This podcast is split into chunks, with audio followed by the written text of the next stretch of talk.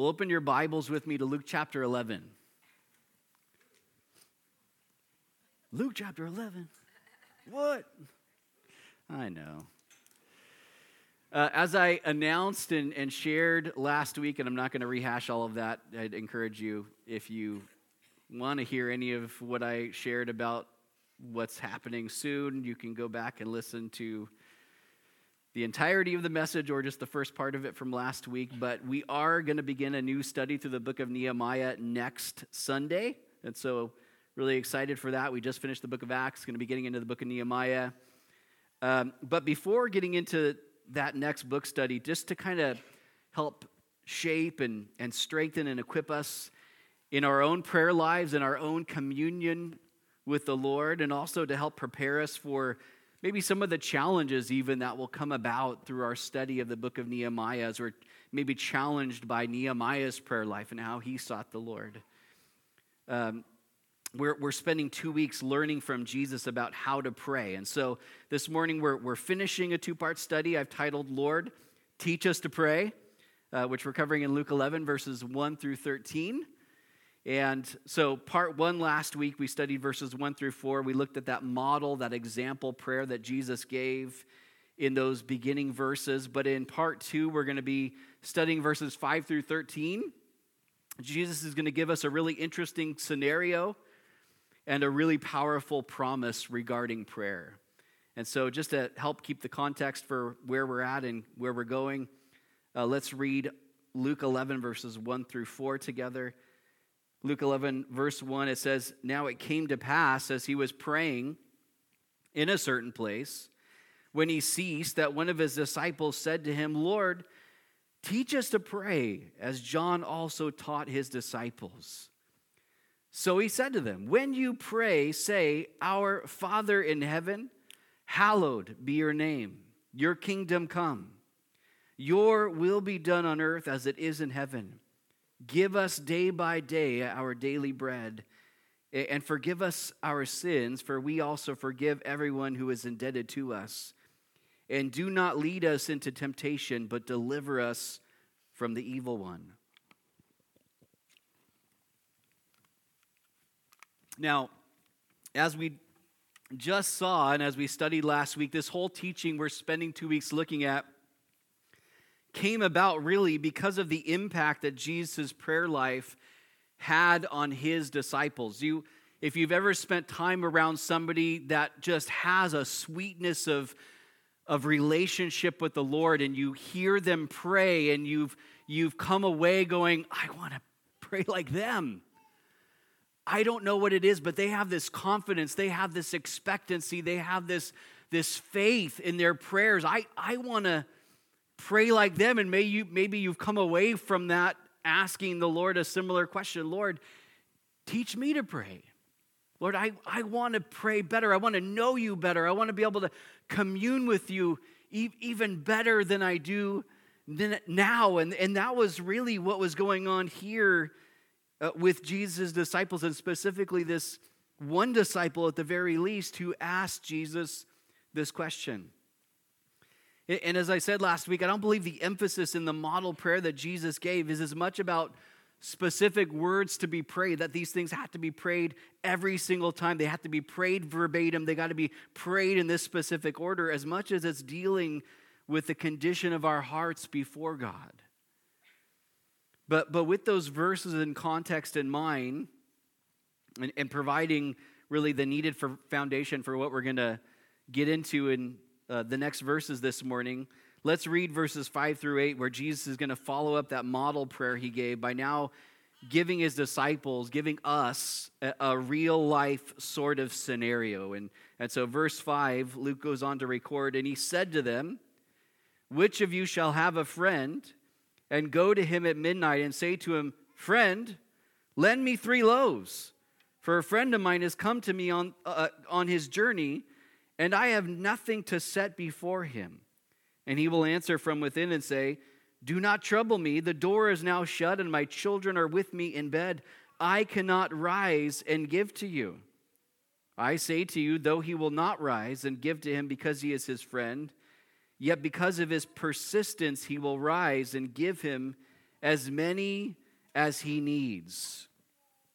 Now, when we read this scenario, I think for us coming from a Western culture that don't have the same rules of hospitality that they did in Jesus' time or do in the Eastern culture in general, we may look at this and, and immediately come up with our own sort of finger pointing. Like, you know what? This friend that went and asked for the bread, how weird. Like, this person's a weirdo. Like, who does that? Who gets up at midnight and goes to their neighbor's house and goes, Hey, would you give me some bread? Oh, is it for you? Are you hungry? No, it's not even for me. It's for this friend of mine who came. They showed up out of nowhere and they need some bread. Well, I don't know them. Like, in our minds, we might play through the scenario and, and come to a conclusion that isn't actually what is, is accurate given the, the cultural sort of expectation. See, in that culture, there was a level of expectation based upon these certain rules of hospitality. If a friend came to your house unannounced on a journey, whether it was during the day or in the middle of the night, you would welcome them, them in. You would make sure that them and anyone with them and even their animals were taken care of. You would wash their feet, you would anoint their head with oil, you'd give them the, the, the kiss of greeting, like you would do the whole bit. Like that was the expectation. You would do whatever was necessary to take care of these people who came to you. They're relying upon you for help, for a, for a place to land, a, a, some, some calm, a, a place to sleep. Well, for the person in Jesus' scenario who was hosting the traveler, we see he had no food to provide to the one who was obviously hungry after whatever kind of travel that they had. So he goes to his friend in another home at midnight seeking bread for his guest. Now, to us, again, in our Western culture, this scenario is pretty strange, but this wouldn't have been weird given the hospitality of that culture. But the response of the friend in Jesus' example would have been actually rude. It would have been rude. It would have been weird to the disciples who Jesus was giving this example to that the friend responded in this way, saying, Don't trouble me. The door shut. My, my children are with me in bed. I cannot rise and give to you. That person was actually the rude one in the scenario. And, and if we put ourselves in that person's position, again, from our context and culture, we wouldn't come away with that. We'd go, yeah, it's midnight. So obviously, like, even that, like, it's midnight. Couldn't you have come to me a few hours ago when I was still awake? Like, it's midnight. He says, the door's shut. Like, I don't have an open door policy. Like, anybody can just come in here and take anything that they need. Like, and my children are with me in bed. And in that culture and in that day, oftentimes everyone would be sleeping in the same area in the house. The, all the bed mats would be rolled out. You, you wouldn't want to step on your kid's head in the dark Maybe you have like a sheep in there with you or some other animal that happened to be in your home and you, you kick one of the animals and the animal's like making noise or your kid starts crying and then all of a sudden everyone's awake. Thanks a lot, pal. You wanted three loaves of bread? Like go to the store. They didn't that's not how it worked. See, even though the rules of hospitality were there, and not being hospitable was considered dishonorable, could even cause the whole village to want to disassociate with you. It, it, did not and does not mean that friendship demands that hospitality be shown. See, with friendship, expectancy isn't always met with a positive response. If you've ever been the one being woken up in the middle of the night by someone else, you probably know that to be true. It doesn't necessarily demand a positive response like, oh, I'm fine. I know you woke me up in the middle of the night, but I'm, it's cool. You're like, what are you doing? Why did you call me? Like, what's happening? Is it an emergency? No? Call me back in the morning. But let's look at how Jesus concludes the scenario in verse 8. He says, I say to you, though he will not rise and give to him because he is his friend, yet because of his persistence, he will rise and give him as many as he needs. The, the friend being woken up at midnight by, by the friend asking for the three loaves of bread wasn't willing to be hospitable to his friend because of their friendship. That wasn't enough motivation for him to get up, disturb his whole family, and, and get the bread. But he finally got up and gave him the bread he asked for because the friend was persistent. When I read that, my the obvious for me is the friend just wouldn't shut up. He's persistent. The friend's knocking. I'm sleeping. Like, hey, I need some bread. Hey, pal, I need some bread. I got some friends over. Can you give me some bread? No. Like, it just kept going. The friend keeps asking and seeking out the bread and keeps knocking on the friend's door. There's a this asking and seeking and knocking. And the friend's just like, I don't want to do it, but I don't want you to disturb my family. I don't want to hear you all night knocking on my door. I don't want to hear you asking continually for bread. Like, fine, I'll give you the bread. The friend wasn't going to leave until he got the bread for his house guest. See, that this friend who was sleeping and had the extra bread was a bad example of hospitality. In Jesus' example, really, he's a bad friend. And in the end, his heart was in the wrong place, even once he finally gave the bread that his friend needed. He didn't give it because he's like, Yeah, let me bless you. He's like, I just want you to go away.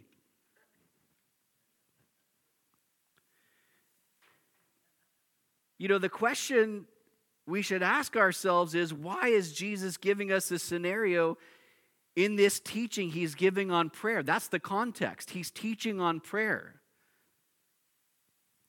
What's, what's the takeaway for you and me? How are we to, to read this and go, okay, cool, this is going to help me in my prayer life? You know, we might ask ourselves, is Jesus painting a picture of the Father?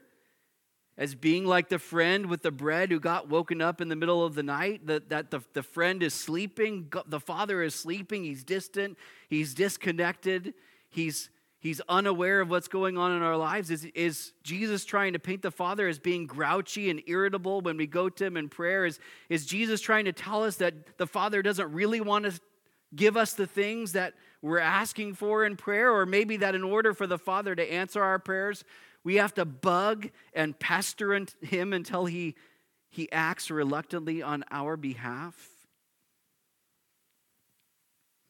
You know, the, all of those questions are, are, are ways that people oftentimes view the Father when it comes to prayer.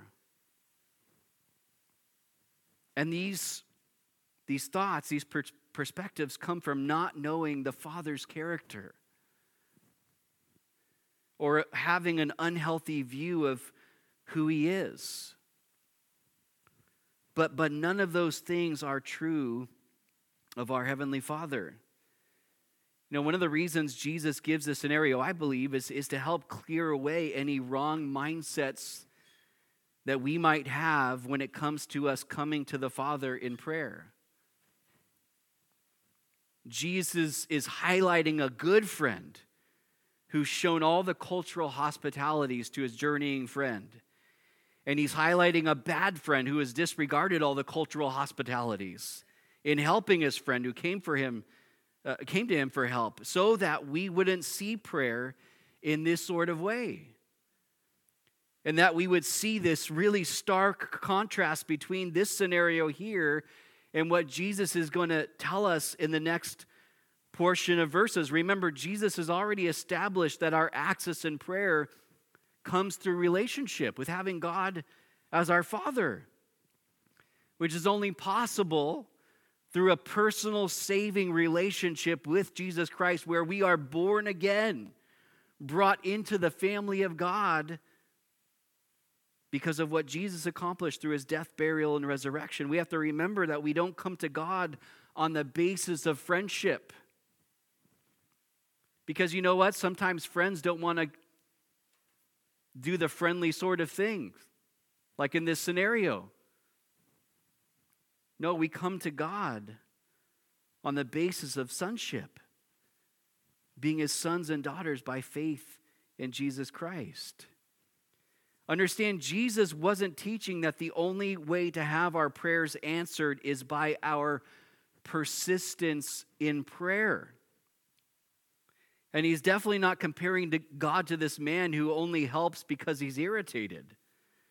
But in giving this scenario, he's now going to give this contrast, as I said, to show that God the Father is not like this man, but that he does desire for us to continually come to him in prayer. And so, with that, let's continue on where we're going to see this really awesome promise that Jesus gives regarding prayer in verses 9 through 13. Jesus goes on in verse 9 to say, So I say to you, Ask, and it will be given to you. Seek, and you will find. Knock, and it will be opened to you. For everyone who asks receives, and he who seeks finds, and to him who knocks, it will be opened. If a son asks for bread from any father among you, will he give him a stone? Well, you know, if the father's messed up, he will. Or if he asks for a fish, will he give him a serpent instead of a fish? Or if he asks for an egg, will he offer him a scorpion? Just a real quick aside. Isn't this the way that some people think that the Father is? Like, if I give myself over to the will of God, He's going to make me do something that I really don't want to do. He's going to put me in a really bad situation. He's going to make me marry somebody that I don't want to marry. If I surrender myself to the will of God, if I say, Father, your will be done. He's going to make me go to some third world country where I have to eat bugs. He's going to give me a scorpion. He's going to give me a serpent. I'm asking him for a fish. I'm asking him for an egg. I'm asking him for something good. I'm asking him for something I need, my body needs, my, my, my, my spiritual self needs. And he's going to he's going to give me something that's harmful. He's going to put me in a position where, like, I just, my, I hate my life now. And I love that Jesus is dispelling all this as he's giving these examples. He's talked about this friend going, he's asking and seeking and knocking, and, and he didn't get it because the friend was kind and, and wanted to show up in that sort of way. And now he's going, but let me tell you something. And I love that about Jesus. He's going, let me tell you how it really is. I have the authority to give this sort of promise. When you come to the Father and you ask, it'll be given. And when you seek, you'll find. And when you knock, it'll be opened. He's different. He goes on to say in verse 13, if you then being evil, imagine how that might have hurt some pride. Evil? You're, I'm evil? I don't do that, Jesus. I would never give my kid. I mean, maybe if that's all I had was a stone or a serpent or a scorpion, that's, that's the only time. I didn't have any bread. I didn't have an egg. I didn't have fish. I had to give him the stone. I told him to skip it. Go skip it in Galilee. No. Sorry. If you then, being evil, know how to give good gifts to your children, how much more? How much more will your Heavenly Father give the Holy Spirit to those who ask Him? Let's, let's unroll this a little bit more. We have to keep the context of this whole teaching in mind as we read Jesus say all this. Because, you know, when we read verses 9 and 10, the asking, the seeking, the knocking, you receive, you find, it's opened. you know, we might want to know how can my prayer life look like what Jesus promises in verses 9 and 10? How can I have this sort of like I, I came to him and then I got it, and I knocked and it was open? You know, I think the, the first thing that's hugely important to keep in mind when reading these verses is to know who Jesus is speaking to. He's speaking to his disciples who had denied self and picked up their cross and, and followed after Jesus. These people had put all of their, they put everything in Jesus's camp. All of my life belongs to Jesus. I'm completely surrendered to Him. Everything about my life is about Jesus Christ. He's saying, Look, you guys, because you're making your life all about me, you're going to ask, you'll, it'll be given. This isn't a general statement that applies to all of humanity. It's a specific statement that applies to a specific group of people, and that's to those who have put their faith and trust in Jesus Christ for salvation and have surrendered their lives to the lordship of Jesus. I think a lot of times people, they'll come and, okay, Jesus, I, I, I want your salvation, I'll receive your salvation, but, but there's, there's this other part where it's like, but I'm still to live for me. And Lord, bless me in that. Lord, give me the things that I want in this place of, I still have some rebellion to you. I'm not really walking in obedience to you. My life's not really fully surrendered to you. So, Lord, but still, I want to ask and receive. I want to seek and find. I want to knock and have it be open every single time. And, and, and I think we got, keeping in the context here, this sort of confidence, this sort of all of this coming to fruition, the way that Jesus is saying, we, we miss some of it when our lives are, we're sort of a, a, a, a fair weather disciple of Jesus.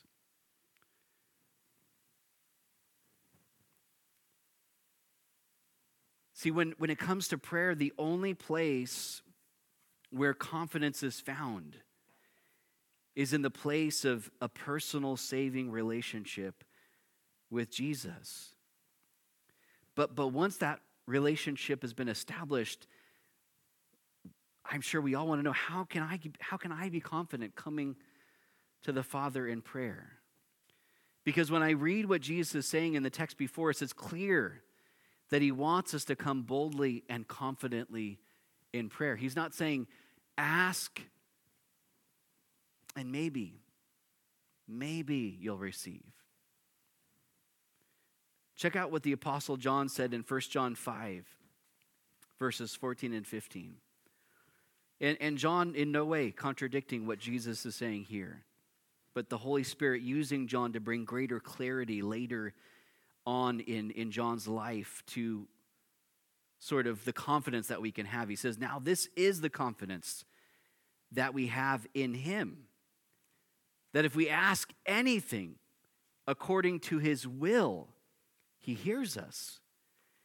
And if we know that He hears us, whatever we ask, we know that we have the petitions that we have asked of Him. John says this is the confidence we can have. If we ask anything in accordance with God's will, He hears us.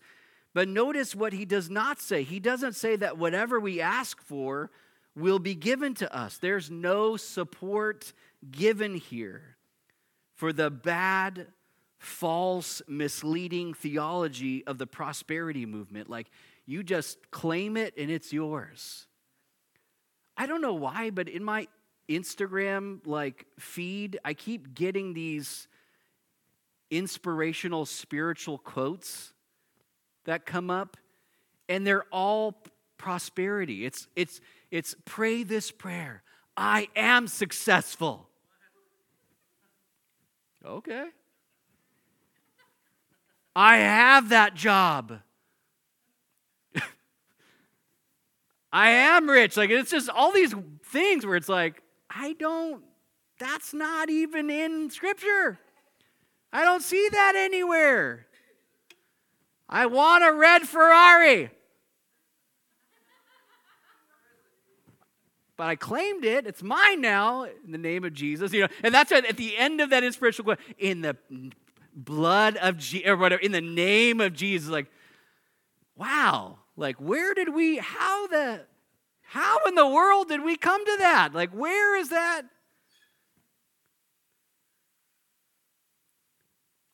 I know what my will is at times. It's not always in line with God's will.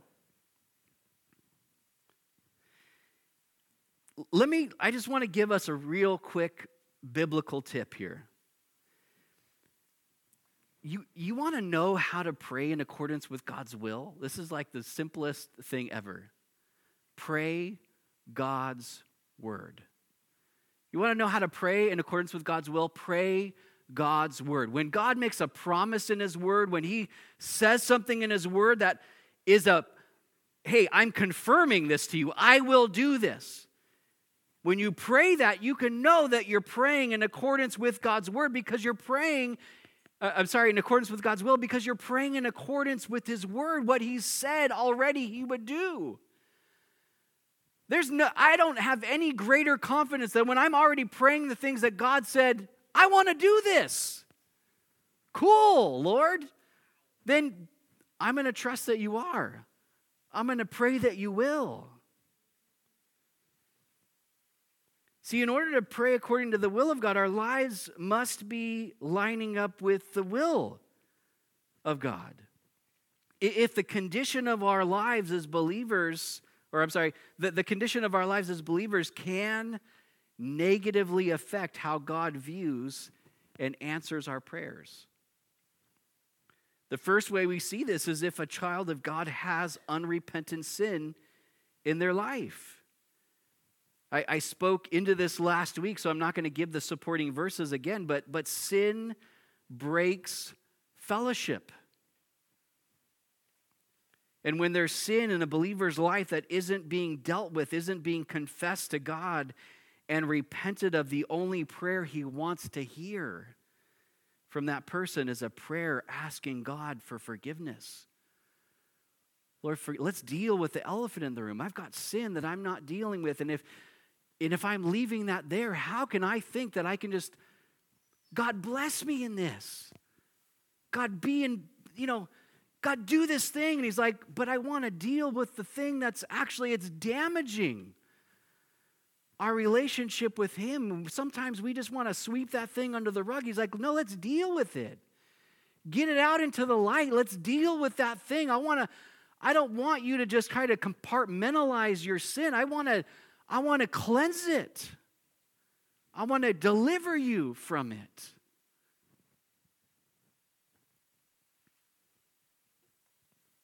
We can't begin to pray in line with the will of God if our lives are out of line with the will of God when it comes to living a life where sin is held onto and, and our fellowship with God is being damaged. Again, the condition of our lives as believers can negatively affect God viewing and answering our prayers. And the second way we see this is if a child of God is praying with the wrong motivation. Check out what James said in his letter to, to other believers. He's speaking to believers here, he's writing to believers. James 4, verses 1 through 3. James writes this He says, Where do wars and fights come from among you? Well, UFC, obviously. No, I'm just kidding. Just a kidding. Do they not come from your desires for pleasure that war in your members? You lust and do not have. You murder and covet and cannot obtain. You fight and war. Isn't it interesting? He's writing to believers. He's writing to believers. He says, You fight and war, you, yet you do not have because you do not ask. You ask and do not receive because you ask amiss that you may spend it on your pleasures. James is basically saying, look, maybe the reason you don't have is because you're not asking God for that thing or those things that are in your heart. So go back to what Jesus said ask and seek and knock. It, we can go to the Lord with things. You know, sometimes when we bring even our bad motivation to the Lord, when we bring it before him and we can and we we hold even the bad motivation with open hands before the Lord, he's able then to go, let's deal with the motivation here. Like, I, I care about the thing that's in your heart. I, I, I hear you. But like as we bring those things to the Lord, even the things that we're not sure if it's me or of the Lord, is this thing of me? Is this thing of God? Bring it to him. Let him sift it out. Let him let him get in there with that that that sickle and just kind of whack away at maybe even some of our prayers to where the, the chaff is able to be separated. And he goes, That's the thing. That's that was the thing that I wanted to do. So we bring those things to him, but then he James follows that up by saying, But if you're asking and not receiving, so you are praying, but you're not seeing that positive response, it could be because you're asking with selfish motivation. Your heart's not in the right place. See, wrong motivation, selfish motivation, can negatively affect God answering our prayers. Why? Because it's about us. It's not about God. It's not about God's kingdom. It's not about His will. It's not about what's going to be a blessing to others. It's not what's going to be building someone up in Christ. It's, it's, it's me. And when my motivation is me, Lord, do this because, Lord, would you, would you work in this way? It's because you just want it for you. That motivation will negatively affect God answering our prayers.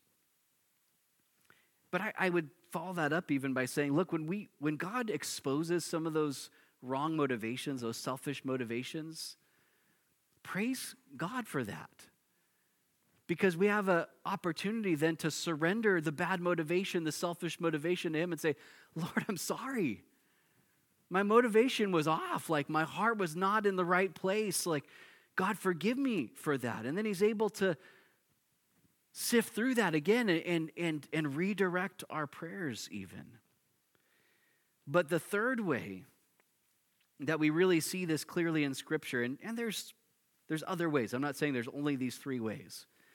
But, but the, the third way that we really see this clearly in Scripture is when it comes to how a husband treats his wife in a marriage relationship. Listen to what Peter says to husbands in 1 Peter 3, verse 7. After just having spoken to the wives, he says this Husbands, likewise, dwell with them, speaking of the wife, with understanding, giving honor to the wife as to the weaker vessel, that vessel of honor, a vessel of immense value.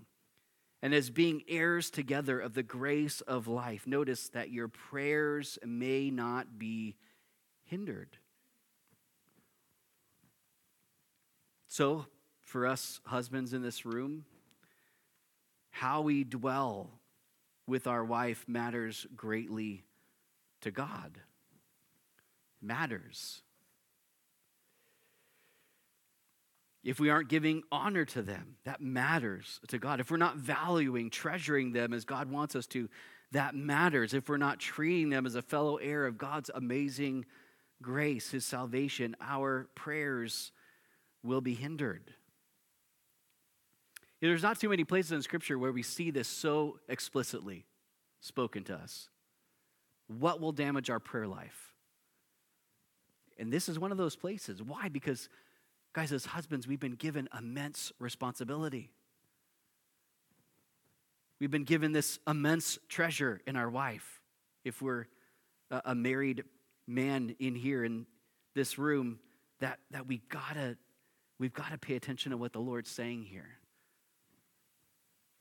We don't want our prayers to be hindered.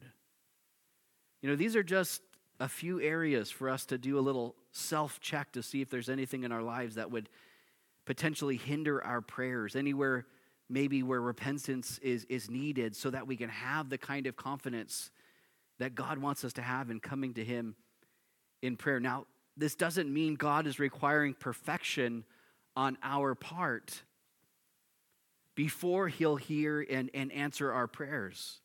Like, if you're not doing every one of these things to a T, then I'll never hear you, I'll never answer your prayers. but a grieving and quenching of the convicting work of the Holy Spirit in our lives in these areas because of our pride and a lack of repentance will rob us of the kind of confidence in prayer that God desires us to have.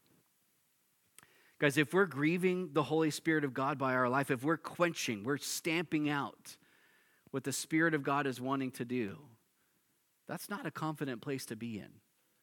That's a place of like, I just need to like I got to get on my face before the Lord. Like I got to surrender afresh my my my myself, my will to him.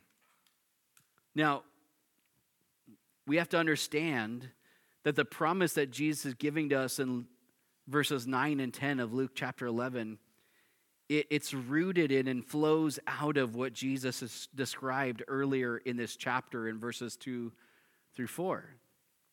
See, when our lives are characterized by worship of God, reverence of Him and His nature and His character, when we're living for His kingdom and not our own, His will and not our own, when we're humbly relying and, and depending upon Him for daily provision and help, when we're continually confessing and repenting of our sin and, and forgiving others, when we're living lives of victory over temptation and the evil and we can have the kind of confidence in prayer that Jesus is describing in verses 9 and 10. But, but look again one more time at, uh, time at those two verses, 9 and 10. It says, Jesus saying, So I say to you, ask and it will be given to you, seek and you will find, knock and it will be open to you. For everyone who asks receives, and he who seeks finds, and to him who knocks it will be opened. Many of you probably know this already, but the way that this is written in the Greek language is it's written in the, the present imperative. So that informs the way that we then read it. It doesn't, those things don't always come through in our, our English translation. But, but literally, what Jesus is saying here to us, based upon how this is uh, in the Greek language, Jesus is saying, Ask and keep on asking. Seek and keep on seeking. Knock and keep on knocking. This is what God is desiring our prayer life to look like consistent, continual, faith filled, dependent, and confident that God will show up in ways that only He can. George Mueller, a man who knew the power of prayer, saw God provide miraculously for, for thousands of orphans as he just prayed for and relied upon God's provision. He said this about prayer. He said, Prayer is not overcoming God's reluctance, it is laying hold of God's willingness.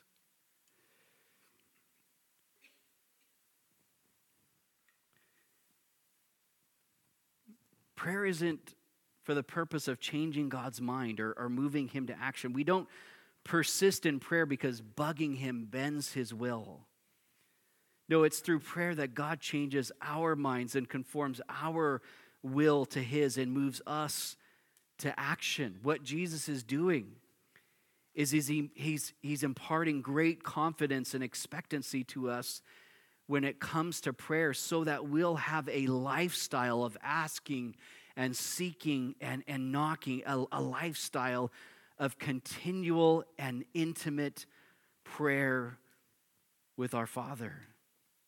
But, but something else here, in contrast with a friend who had to be persistent in asking and seeking and knocking, in order for the reluctant and irritable friend to finally get up and give him the bread he needed, Jesus, from a place of complete authority, is telling us to come to the Father in prayer through, through this continual asking and seeking and knocking, and, and that the one who does that will have the confidence, the assurance that what's asked will be given, that what they're seeking they'd find, and what they were knocking for would be open to them with no reluctance, no irritation at all.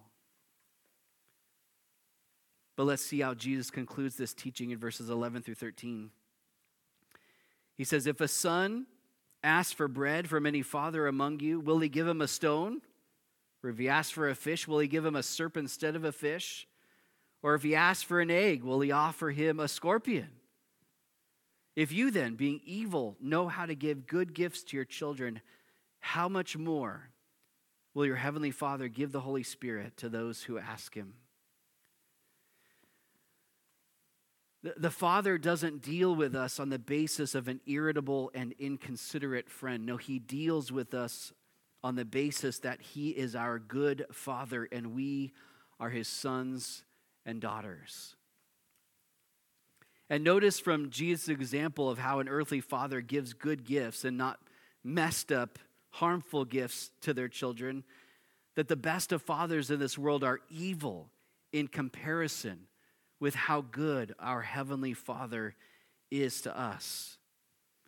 It, you know, I think a lot of times people may have a hard time in approaching God as Father because you know what? What they knew of a father was not very good. So when God's described as this heavenly father, they're, they're going, Well, my father was messed up. My father gave me a stone and serpent and a scorpion. I didn't get good gifts. Or maybe I didn't have that time. I didn't, I didn't get that compassion. I didn't have a kind and gentle dad. I didn't have a dad who was present or accessible. Maybe he was disconnected and irritable. And how important it would be to have Jesus lay this out for all of us to go, He's not like that. He's not like that. If that was your upbringing, if that's the kind of baggage, if you will, that you bring to the table in your relationship with God, to be able to go, okay, this was my experience, but, but Father, you're different. You're good. You're accessible. You know what's going on. You hear me. You never turn me away. You, you love me. You sacrifice for me. You're gracious and merciful and forgiving and patient. And, there may be some obstacles to overcome for some in coming to the Father. But for some of us that maybe had good dads, we can take this and go, cool. I, I, I, I kind of I have a good starting point to be able to come to the Father. But look, if, if a father with an, with an evil, sinful nature can give good gifts to their kids, how much more will our Heavenly Father, who's perfect and perfectly loving, gracious and kind and compassionate, give the Holy Spirit to those who ask Him? And, and it, for me, this is really interesting that Jesus ends this the way that He does. He doesn't say, and so when you're you know when you're asking for this or when you're asking for that then then this this and this he goes how much more will the heavenly father give the holy spirit to those who ask him? That's the conclusion that jesus comes to. And, and you know we may read through it and we just kind of gloss over that part. Like cool heavenly you know but he gives you know maybe we go back to matthew's you know when Jesus kind of gave this in the Sermon on the Mount that, that he said he gives good gifts to those who ask. But, but here, as his disciples are asking him this question, he says he gives the Holy Spirit. And, and to think about all the times when you and I are asking for all these different things, that you know what if if we just had the spirit of god moving in our life in an even deeper and broader and more extensive way how much more blessed we would be, how, how much more at peace we would be, how much, how much more joy would we have and, and boldness and confidence in coming to the Father would we have if, if we just had more of His Spirit working in our lives, directing our prayers, motivating us in our daily lives, empowering us to bring glory to God? Like, how much of, of what we're asking is actually fulfilled in us just having a spirit. Sometimes I think, man, if I just get this thing, if this thing works out in my life, then, then that's the solution. That's going to be the good gift. That's the thing. When oftentimes what I'm needing is just, I need the Spirit of God working in my life. You need the Spirit of God working in your life and in your circumstances. And not in a kooky way. This is just, this is Jesus giving us proper theology. The Father wants to give the Holy Spirit to those who ask Him. How often do we ask Him for His Spirit? Is it daily? Or, or you know, well, you gave me the Holy Spirit. You, you regenerated me and you, you sealed me with your Spirit, Father, on the day that I put my trust in Jesus Christ. But, but this isn't Jesus going, this is just for the moment of your salvation. This is a continual asking and seeking and knocking. How often do we approach the Father in this continual way? Lord, give me your spirit. Lord, give me your I need the work of your spirit in my life, in this situation, in this relationship, in my workplace, with, with my family members, with my neighbors.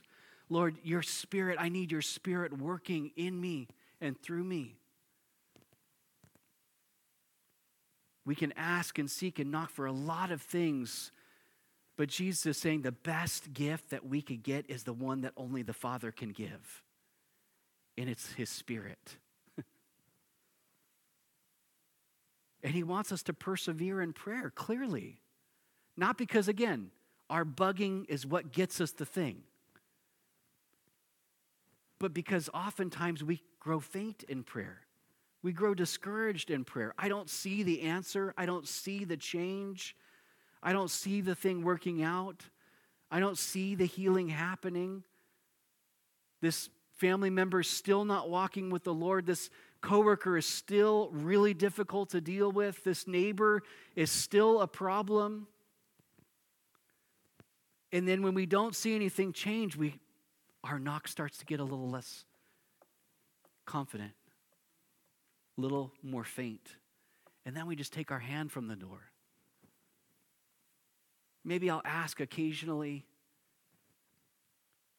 but I don't see that in what Jesus is saying here. I see Jesus going, keep going. Keep going. Keep persevering. Keep asking. Keep seeking. Keep knocking. It's not because the father, he's not in bed, he's not, I don't want to cause a ruckus, I don't really want to move. Like, give me some time, wait till the morning. That's not him. I think we need God to build into us an endurance in prayer. Because when stuff doesn't work out and stuff's not coming into place and we don't see the thing happening that we're praying for, we just the, the weight of that thing, it just weighs us down to the point where we don't even look up anymore. That we would just be able, maybe even today, to get our gaze back on the Father and say, Father, you're good. You're good in spite of the things that are going in my life. And I can come to you, and you want me to come to you, and you have a will. And, and I want to know what that will is. And Lord, help me to pray in accordance with your will. Lord, I need your spirit right now, and in two minutes from now, and in two hours from now, and in two weeks from now, and in two years from now. Lord, every day and every moment, I need your spirit working in my life. Your spirit who points me back to Jesus. Your spirit that's always working to glorify you, Father. I need your spirit. Lord, help me and lead me and, and, and direct my prayers and direct my life. But Lord, Build into me an endurance and, an, and a perseverance in prayer. Help me to not give up.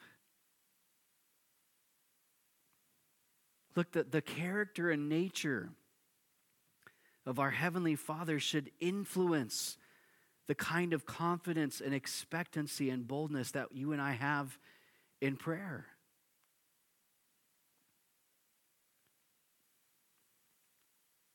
He's good. He's good. He's not going to give you a stone. He's not going to give you a serpent. He's not. Some of you are like, but I like snakes. No, not that kind. He won't give you something harmful. He's not unkind. He's not cruel. He's good. And He's accessible. And He sees and He knows. And He's, he's acquainted with all of our ways. He knows that we are but dust. And yet He still loves us and He's still there with us. And He's working. We trust Him even when we don't see the answer to our prayers. Maybe for some of us today, that's the thing that we need to be praying about. Lord, help me to trust you right now when I don't see the thing working out. Help me to trust you right now when I'm not seeing this change take place. When I don't know how the provision's going to happen. Whatever that might be. I'm going to have the worship team come back up. Look, you know, some of us may be praying about some things for a long time. Maybe we've been praying for something for what seems like ages. Don't give up. Don't give up. I want us to believe Jesus at his word here. If Jesus says, So I say to you, well, cool. Jesus, you're giving me confidence, you're giving me assurance. You said, So I say to you, do this, and this is what the Father will do. Then, Jesus, I'm going to believe you at your word. That, that maybe there are things in some of our lives that, that could be hindering our prayer, prayers. Maybe there is sin that's not being dealt with, repented of. Maybe there's selfish motivation. Maybe for any husbands in here, that maybe we haven't been loving our wives the way that we should. Whatever that might be that doesn't belong in our lives, we need to go to God with those things. Repent of the things that need to be repented of and, and ask God to restore that closeness of fellowship with Him. But I also want to remind us this morning of the character of our Father. He's not like the jacked up friend. He's not like the father who could give a stone or a snake or a scorpion. He's not reluctant, he's not bugged. And he's infinitely better than the best earthly father we could ever see as an example. And this morning, he wants to give us his spirit. Uh, maybe, though, you've come and you don't just first have a personal saving relationship with Jesus Christ. That first thing that first step is actually for you to just cry out to the Lord and say, Father, save me, forgive me, be my Lord. I want to give that opportunity this morning. If that's anybody here and you're going, look, I, have come, I'm hearing all these things about prayer, and you know what? That that sonship aspect of things, that you would be a son or daughter of God by faith in Christ, that thing has to be in place. There is no other way.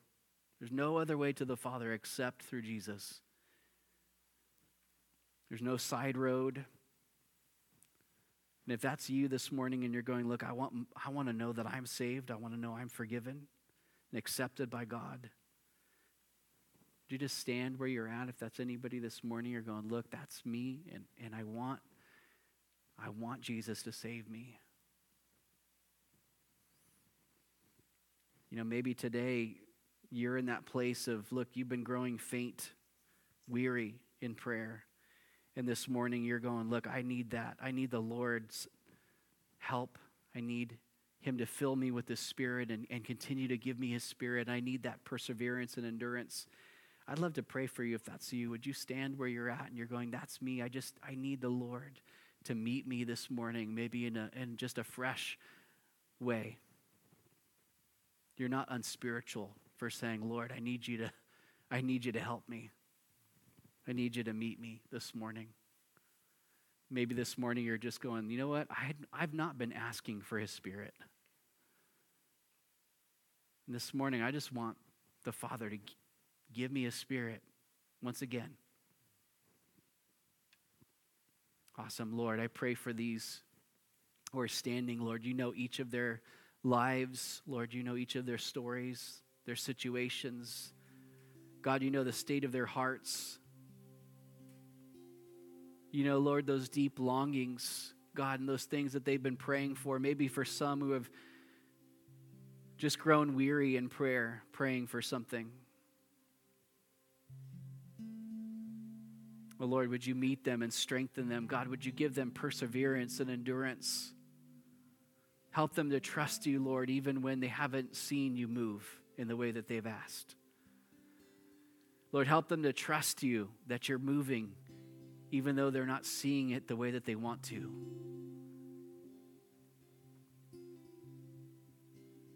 God, maybe for those that are just saying this morning, I, I just want the Spirit of God poured out upon me afresh today. To say, Father, give me your Spirit. Lord, would you do that? Lord, you see the, the longings of our hearts, God, that ultimately what we need, your Spirit supplies. God, may we, we may have a lot of requests, but God, how much of, of, of what we're actually asking for is fulfilled? And you, Father, actually just giving us your Spirit in abundance. And so, Lord, would you pour out? Lord, would you meet? Would you strengthen? Would you encourage? Would you give hope? Lord, would you be working in those things, God? You know those situations, Lord, that each person are, are praying about. God, we ask, as you said through the pen of the Apostle Paul in the book of Ephesians, that you would do exceedingly abundantly above all that we can ask or think to your glory. Lord, do, have your way. Lord, let your will be done. God, this morning we just entrust ourselves, our situations. Lord, we entrust, God, the lives of others. We entrust this church into your hands. Have your way, Lord. Your, your kingdom come. Your will be done, Lord, on earth as it is in heaven. Father, as we want to just respond to your word with songs of praise, taking the communion elements, remembering Jesus, what you've done for us, getting prayed for, if that's some this morning that just need someone to pray for them in person. Lord, I just pray, God, that you continue to move in this time, Lord God. We give you all the control. Lord, you're Lord, you're God. So, Lord, we just surrender afresh to you this morning. And we thank you, Father. We praise you. We rejoice in who you are, that you're a good Father. In Jesus' name, amen.